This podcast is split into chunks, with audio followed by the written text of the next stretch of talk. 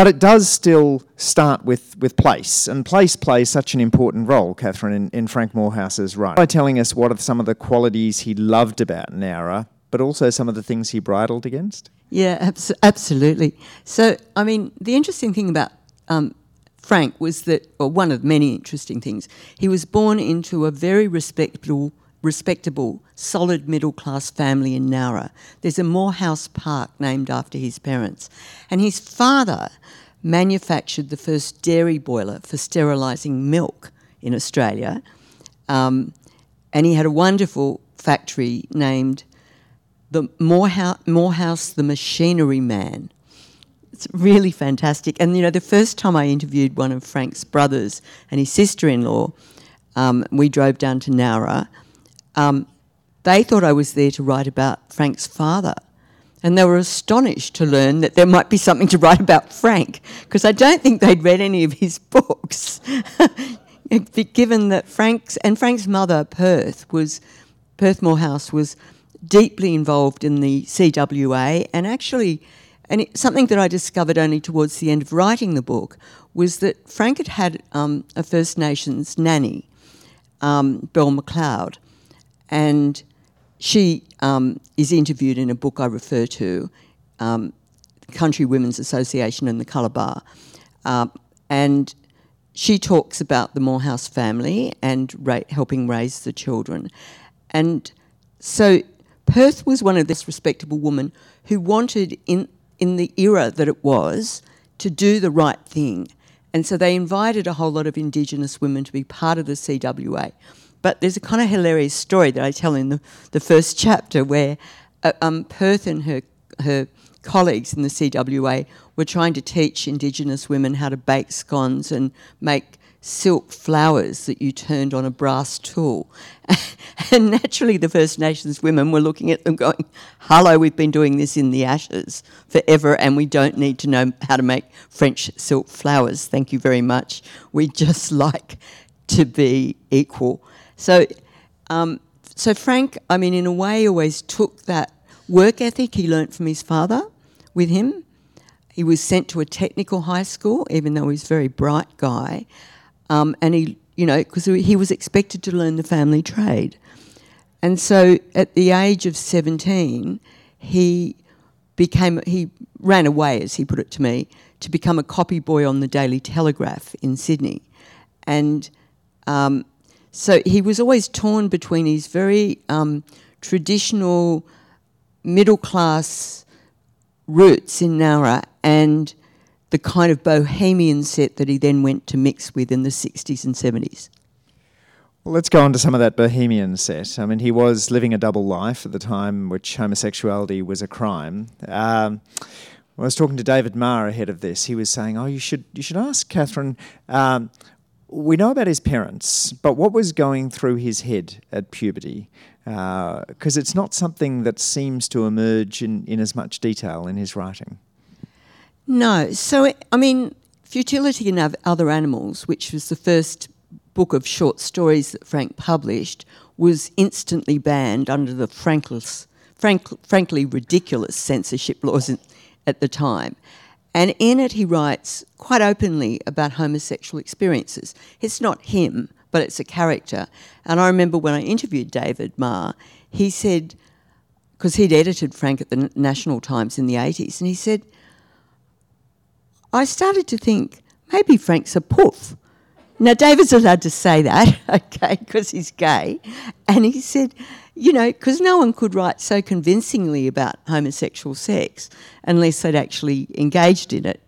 And so, you know, Frank was both bisexual, he had relationships with men and women, um, and he was also a cross dresser from a young age.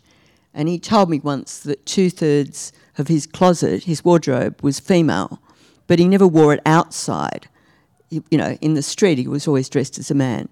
So, I mean, you can't. I, I we talked at length. I did 25 interviews with him, but the level of conflict that he would have felt as a young man was quite extraordinary, I think. And, you know, probably everyone in this room, looking at the demographic, or not everyone, but a lot of you will remember when homosexuality was illegal. And not only was it illegal, but to come out as gay or bisexual um, would mean um, you probably lose your job and the love of people around you.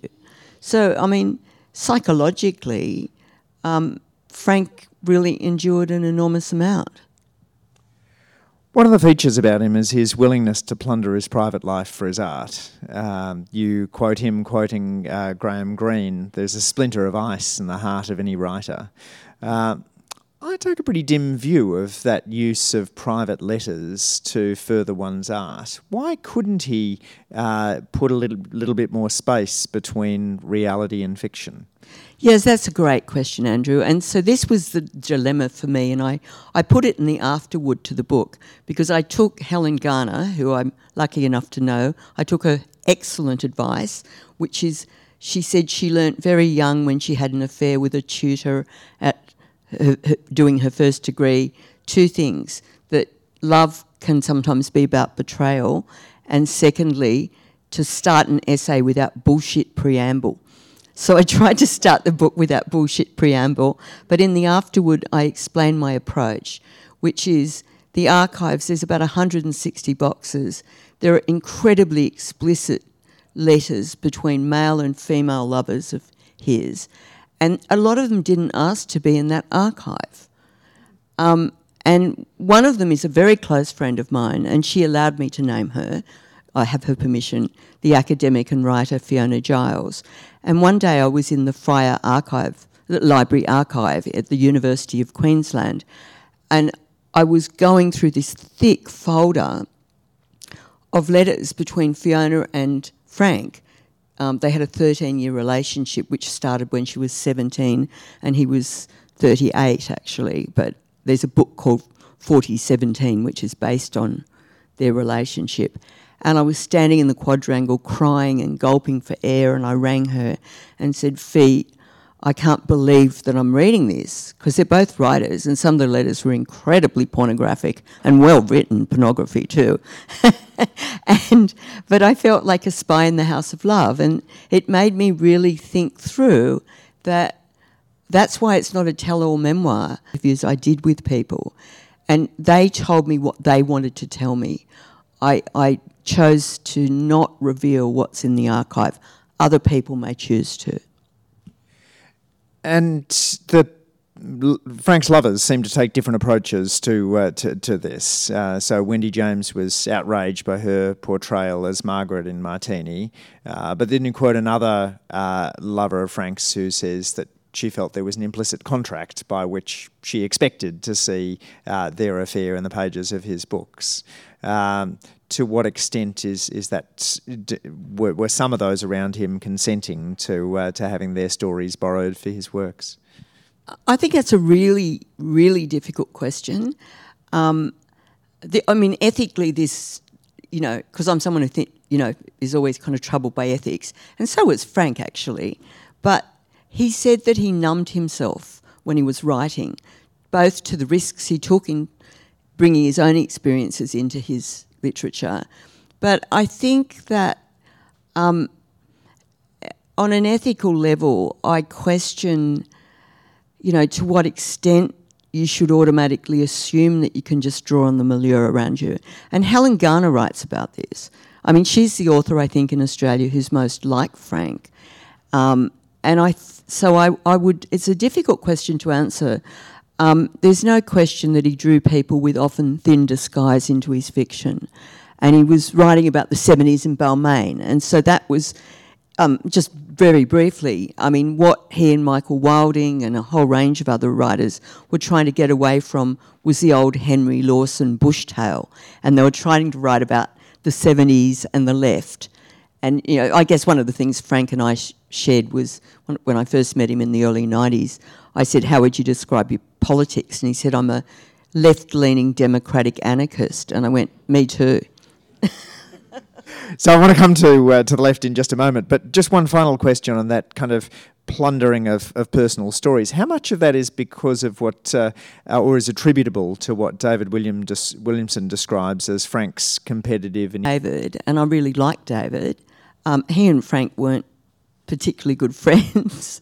and uh, I write about why David felt quite rejected by Frank when he arrived in Sydney. And yeah, Frank, look, all those guys, I'm not saying women can't be competitive, but you know, it, there was a whole lot of these guys who collected in Sydney in Balmain and in um, Melbourne in Fitzroy and Carlton. In fact, I'm married to a man in his 70s who was part of the pram factory and, and all of that left wing creative cultural scene, which is all fabulous. But yeah, those guys were always pushing and shoving each other. Um, I think it's fair to say that Frank, while he did draw directly on the milieu around him, um, did always have a, a really strong sense of ethics and he did question himself. So, as you talk about in the book, uh, Frank came in on the, the tail end of the Sydney push, the movement that included John Anderson and Germaine Greer and Wendy Bacon and others. Um, I've always found it a bit hard to, to get into the uh, bo- the Sydney push, both intellectually and culturally. They always seemed like a sort of a bit of a pale echo of the Bloomsbury set. Am I being too harsh? No, are you being too upper middle class? I don't know. You've got background, Andrew. no, I mean what that. Well, the Sydney push, for those of you who don't know, but many of you do, um, it was a, a, libertarian movement, and so basically, you know, their, their mantra was, um, "Don't vote because every time you vote, you vote for a politician." You know, which is. Uh, um, concerns me. It's, I'm not that kind of libertarian. And the other thing is that, you know, a lot of women who joined the push, this is in the 40s, 50s, um, you know, they paid for the serial abortions they were left holding the baby literally or having abortions, and some of them died from backyard abortions. Um, so it was not, uh, it was a left wing movement characterised by a lot of what someone called critical drinking. Um, but ultimately, it was very homosocial. And uh, it, and I think that when you, one of the most interesting things to me, and I really wrote my first book about this was the collision of sexual liberation and women's liberation. So this moment at which the women, and then along with gay liberation and so on, um, and land rights movements, the women are rising up and saying to the men, enough, you know, um, we're the ones who are losing out here. You know, sure, you, you get all the free sex you want, and it, you know, it, it, it Meaghan Morris, who's a, a writer and intellectual, talks about being at the tail end of the push too, and how monogamy was, uh, you know, the worst thing in the world. You had to be polyamorous, and yet that didn't serve women very well. You talk about the annual libertarian conference in, in Minto, and uh, you know I'm struck when I read these tales of the uh, uh, combination of free love and drinking. It, it seems not to be a terribly feminist affair. In fact, it, it sort of has sh- shades of the sort of hyper masculinity that was the dominant culture in that era. Yeah, and it was heavy drinking, and then into the 70s, obviously, dr- other forms of drugs. Um, you know, and I'll take the time to say that you should all look up an organisation called Unharm. I chair the board, and I think we should take drugs out of the criminal code. That's just a little sideline political comment, personally. Um, but uh, yeah, it was. It was hyper masculine, and that's what people like Sandra Levy and Wendy Bacon eventually, and there's a whole range of women I mention in the book. They started challenging this and saying, and it's interesting because Germaine Greer, you mentioned, she was a total libertarian, and I think a lot of, um, you know, she's seen as you know our greatest feminist. But if you read The Female Eunuch, it's an incredibly libertarian book. You know, it's it's even though it's seen as like the you know this best-selling um, women's liberation book, actually she's talking about it from a li- sex from a libertarian perspective. So, it, it, I mean, in Sydney, I think the feminist movement has always had the fingerprints of libertarian on it, libertarianism on it, and they're probably on me too. I mean, I'm. I think the term these days is I'm a sex positive feminist. So, I mean, despite all of the sex and the drinking, you say that uh, Frank Moorhouse had the writing approach of a diligent office worker, uh, putting his notes and his index cards, coming into the office at the same time each morning, uh, with the result that you've got 18 books, film, TV scripts, essays, and journalistic pieces. So, how important was that routine to his uh, ability to produce a lot of a lot of high quality work? Well, that goes back to your, you know, one of your initial questions. So, in a way, he took Nowra with him. He, he quipped to me once, and Frank, uh, one of the things I haven't said is Frank is terribly funny. I mean, very tongue in cheek, and, you know, I really enjoyed his sense of humour. And he once said to me, um, been writing about Nowra. I'm glad you get the joke, right? Because someone asked me in an interview and said, What do you mean? Is it all about Nowra? How?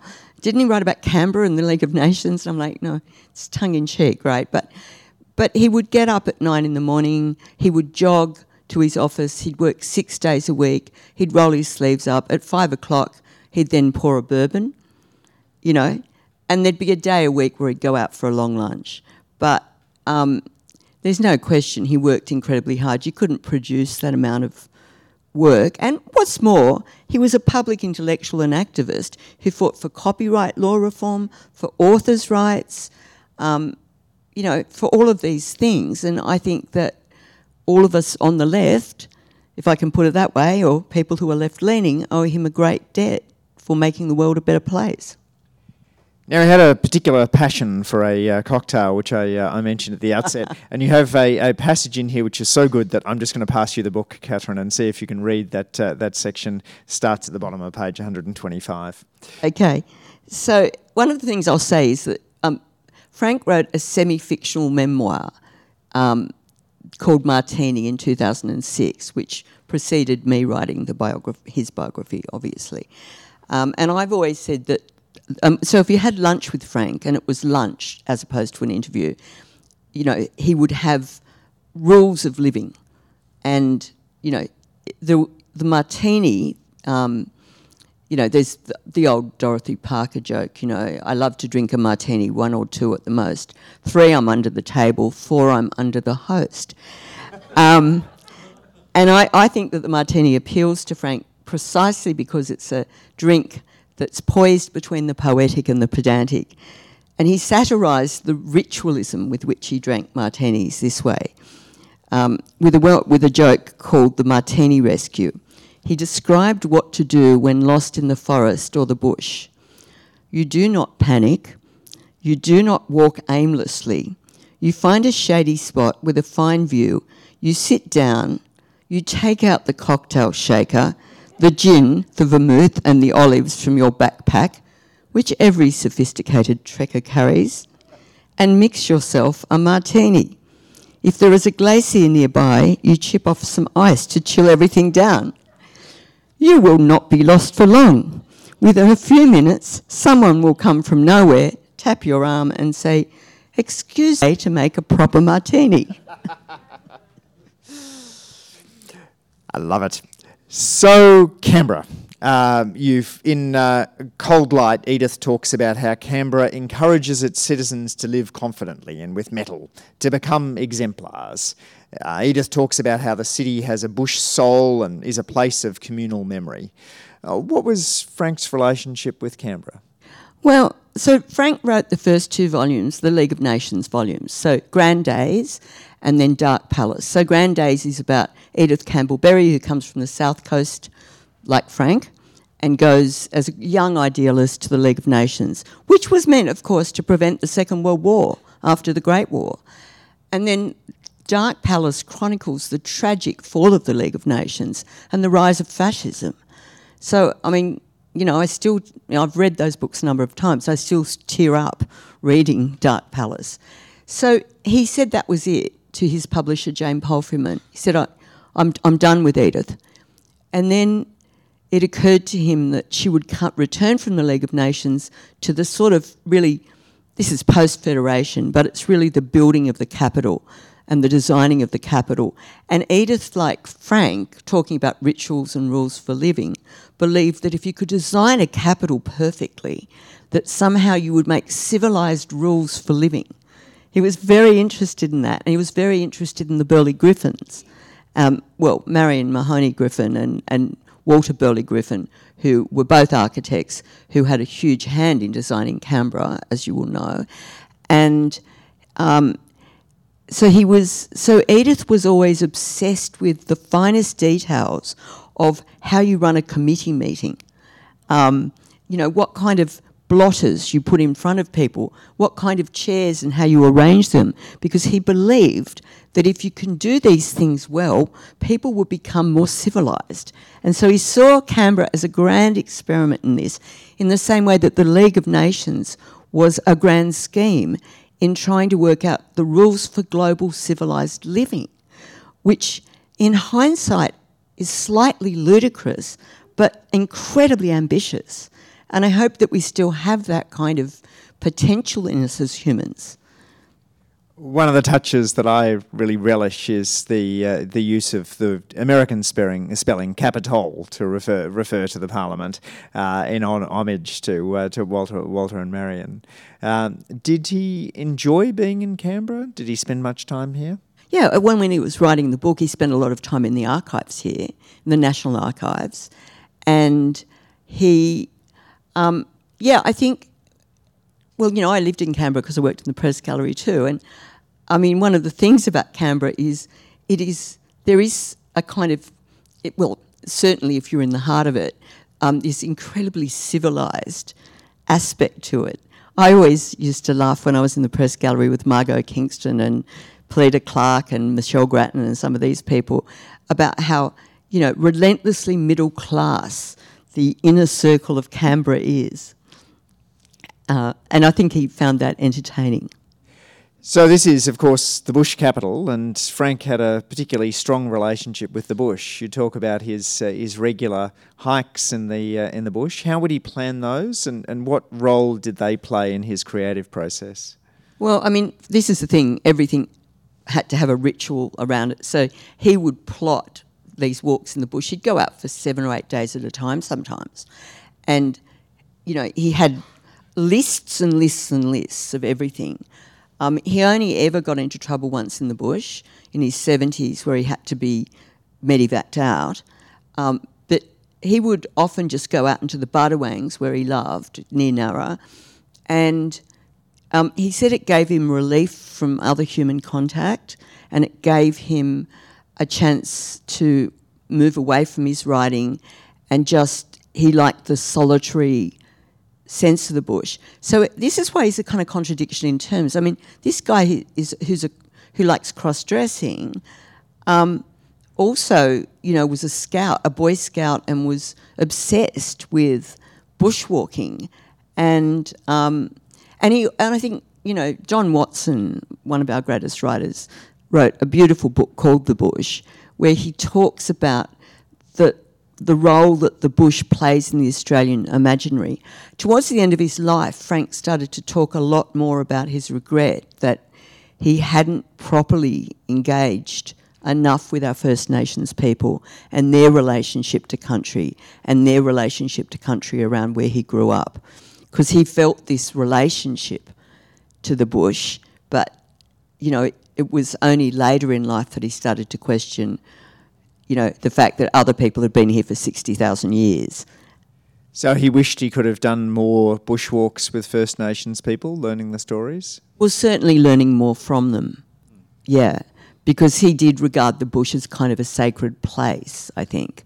But um, when Jennifer Jones published her book about the CWA and the Colour Bar, and he then returned to this idea that he'd had an Indigenous nanny, you know, he talked to me a lot in the last five years of his life about, you know, that, you know, well, generationally, he was 83 when he died. I mean, these weren't conversations that were really active conversations until much more recently, um, and we are certainly having them now.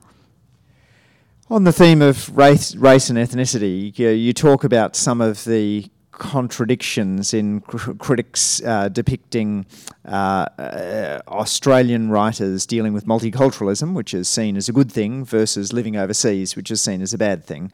You have the lovely example of critics who praise David Malouf for being of Lebanese descent, but then criticise him for living part of the year in Italy. Um, did Frank bridle a lot at that uh, that criticism of his time abroad? Well, yeah. So he, he won what was then what was has become known as the Keating Fellowship.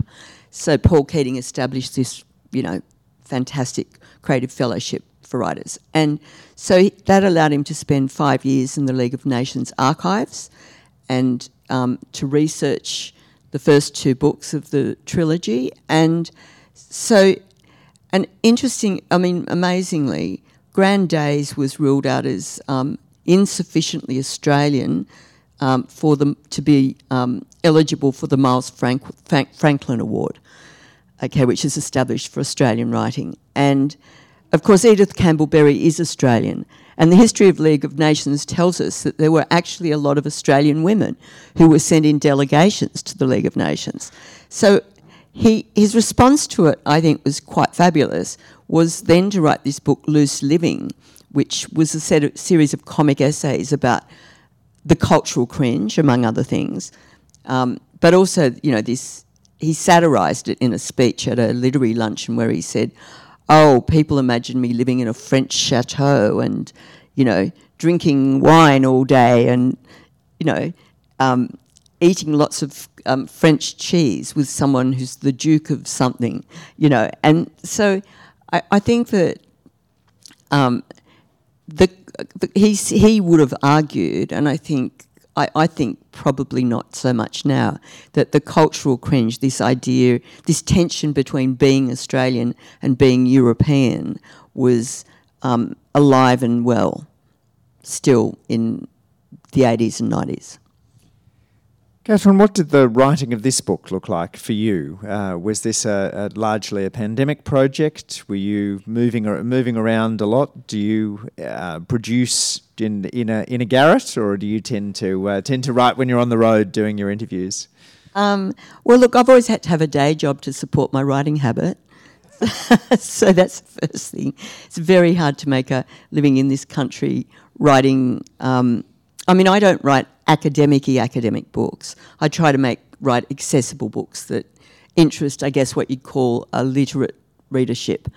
Um, and I wrote, I started writing this book 10 years ago, seriously, but I wrote another three books in between. Um, you used to be an academic professor here, and so you understand, you know, you've got to produce. That's part of the gig. Um, but this was really, this is my life's work. I mean, it was 10 years, 75 interviews, 160 boxes in the archives. Like, for me, if I wrote nothing else, this is the book. There are there aspects of Frank that you've found yourself incorporating into your life? Do you drink martinis? Um, well, my cousin Paul's here, and he actually recalled when he ro- walked in today. Hi, Paul. Um, that I once, when he and his wife Diane were staying with me in my, my apartment, um, I went out for lunch with Frank and he said, Darling, I think you were a little sloshed when you arrived home. So, I mean, uh, I'm one of those people a bit like Frank, I suppose. You know, I used to run half marathons. I, I'm a pretty frenetic exerciser. But yeah, I do give the Chardonnay a nudge occasionally, rarely the martini. Have you ad- adopted his rigour in terms of writing, or did you always have that? The yeah, I mean, I think like most writers, I mean, I was, you know, annoying my primary school friends, you know, by getting the teacher to allow me to read out a serialized novel that I was writing right throughout third and fourth class. But I, I mean, I engaged it once a week, and I engaged them by putting them into the story as characters. So I worked out flatter people, and they'll listen. Does a good biographer need to like their subject? That's a really interesting one. I mean, Frank and I met in I was in America, in New York, on what was called a Harkness Fellowship. It was an academic sort of fellowship at NYU. And we were both invited to something that I recall as improbably titled the Washington Festival of Australian Ideas. And I went up to him and said, I'm a huge fan of your work. I started reading it as a teenager in Newcastle. And reading about Bohemia and thinking, wow, because my parents were pretty liberal and left leaning. I mean, small L liberal, left leaning and permissive. So I, I was reading this stuff in my early teens. And I told him all this, and he said, Ah, the Australian Festival of Ideas. Shall we discuss the Hills Hoist or the Esky? so that's where our friendship started. But in 2004, I wrote a piece about him, um, a, a, lunch profile piece for the Bulletin, and when I was that when I was still working as a journalist, and we started talking about the idea of the biography because he very kindly said, "I think you really get me." Um, so when we when I started the biography seriously ten years ago, it tempered the nature of our friendship. And yes, I do love Frank, and I did love him, and I feel sad all the time about his death. But um, it put a distance between us, and I think it had to. You were very careful, you said, about not revealing uh, personal information about people who had uh, been romantically in, in, involved with Frank. What about disclosures that he made? Were you did you take a sort of um, full full disclosure approach to uh, to things that, that he revealed, or are there snippets of things that he said to you that you decided to, to hold back? And I did decorum. Yeah, and this is probably why I was why I was a crap journalist. I don't go for the kill. I never did. I'm. Um, I, I think I'm someone who, for me, ethics is about empathy and generosity. Um, I think you can be a good writer and a good journalist without doing a tell all. Um, other people may go into the archives and there's a lot there. Um, but yes, I know things about Frank that I haven't revealed. Is there another book that you would ever envisage writing that you will just place in the archives for release in 100 years' time once everybody involved has passed away? No, I'm done here. Not with book writing. I think the next thing I want to write is a best selling chick, chick lit novel I'd like to make some money out of writing for once, people. Get out of academia.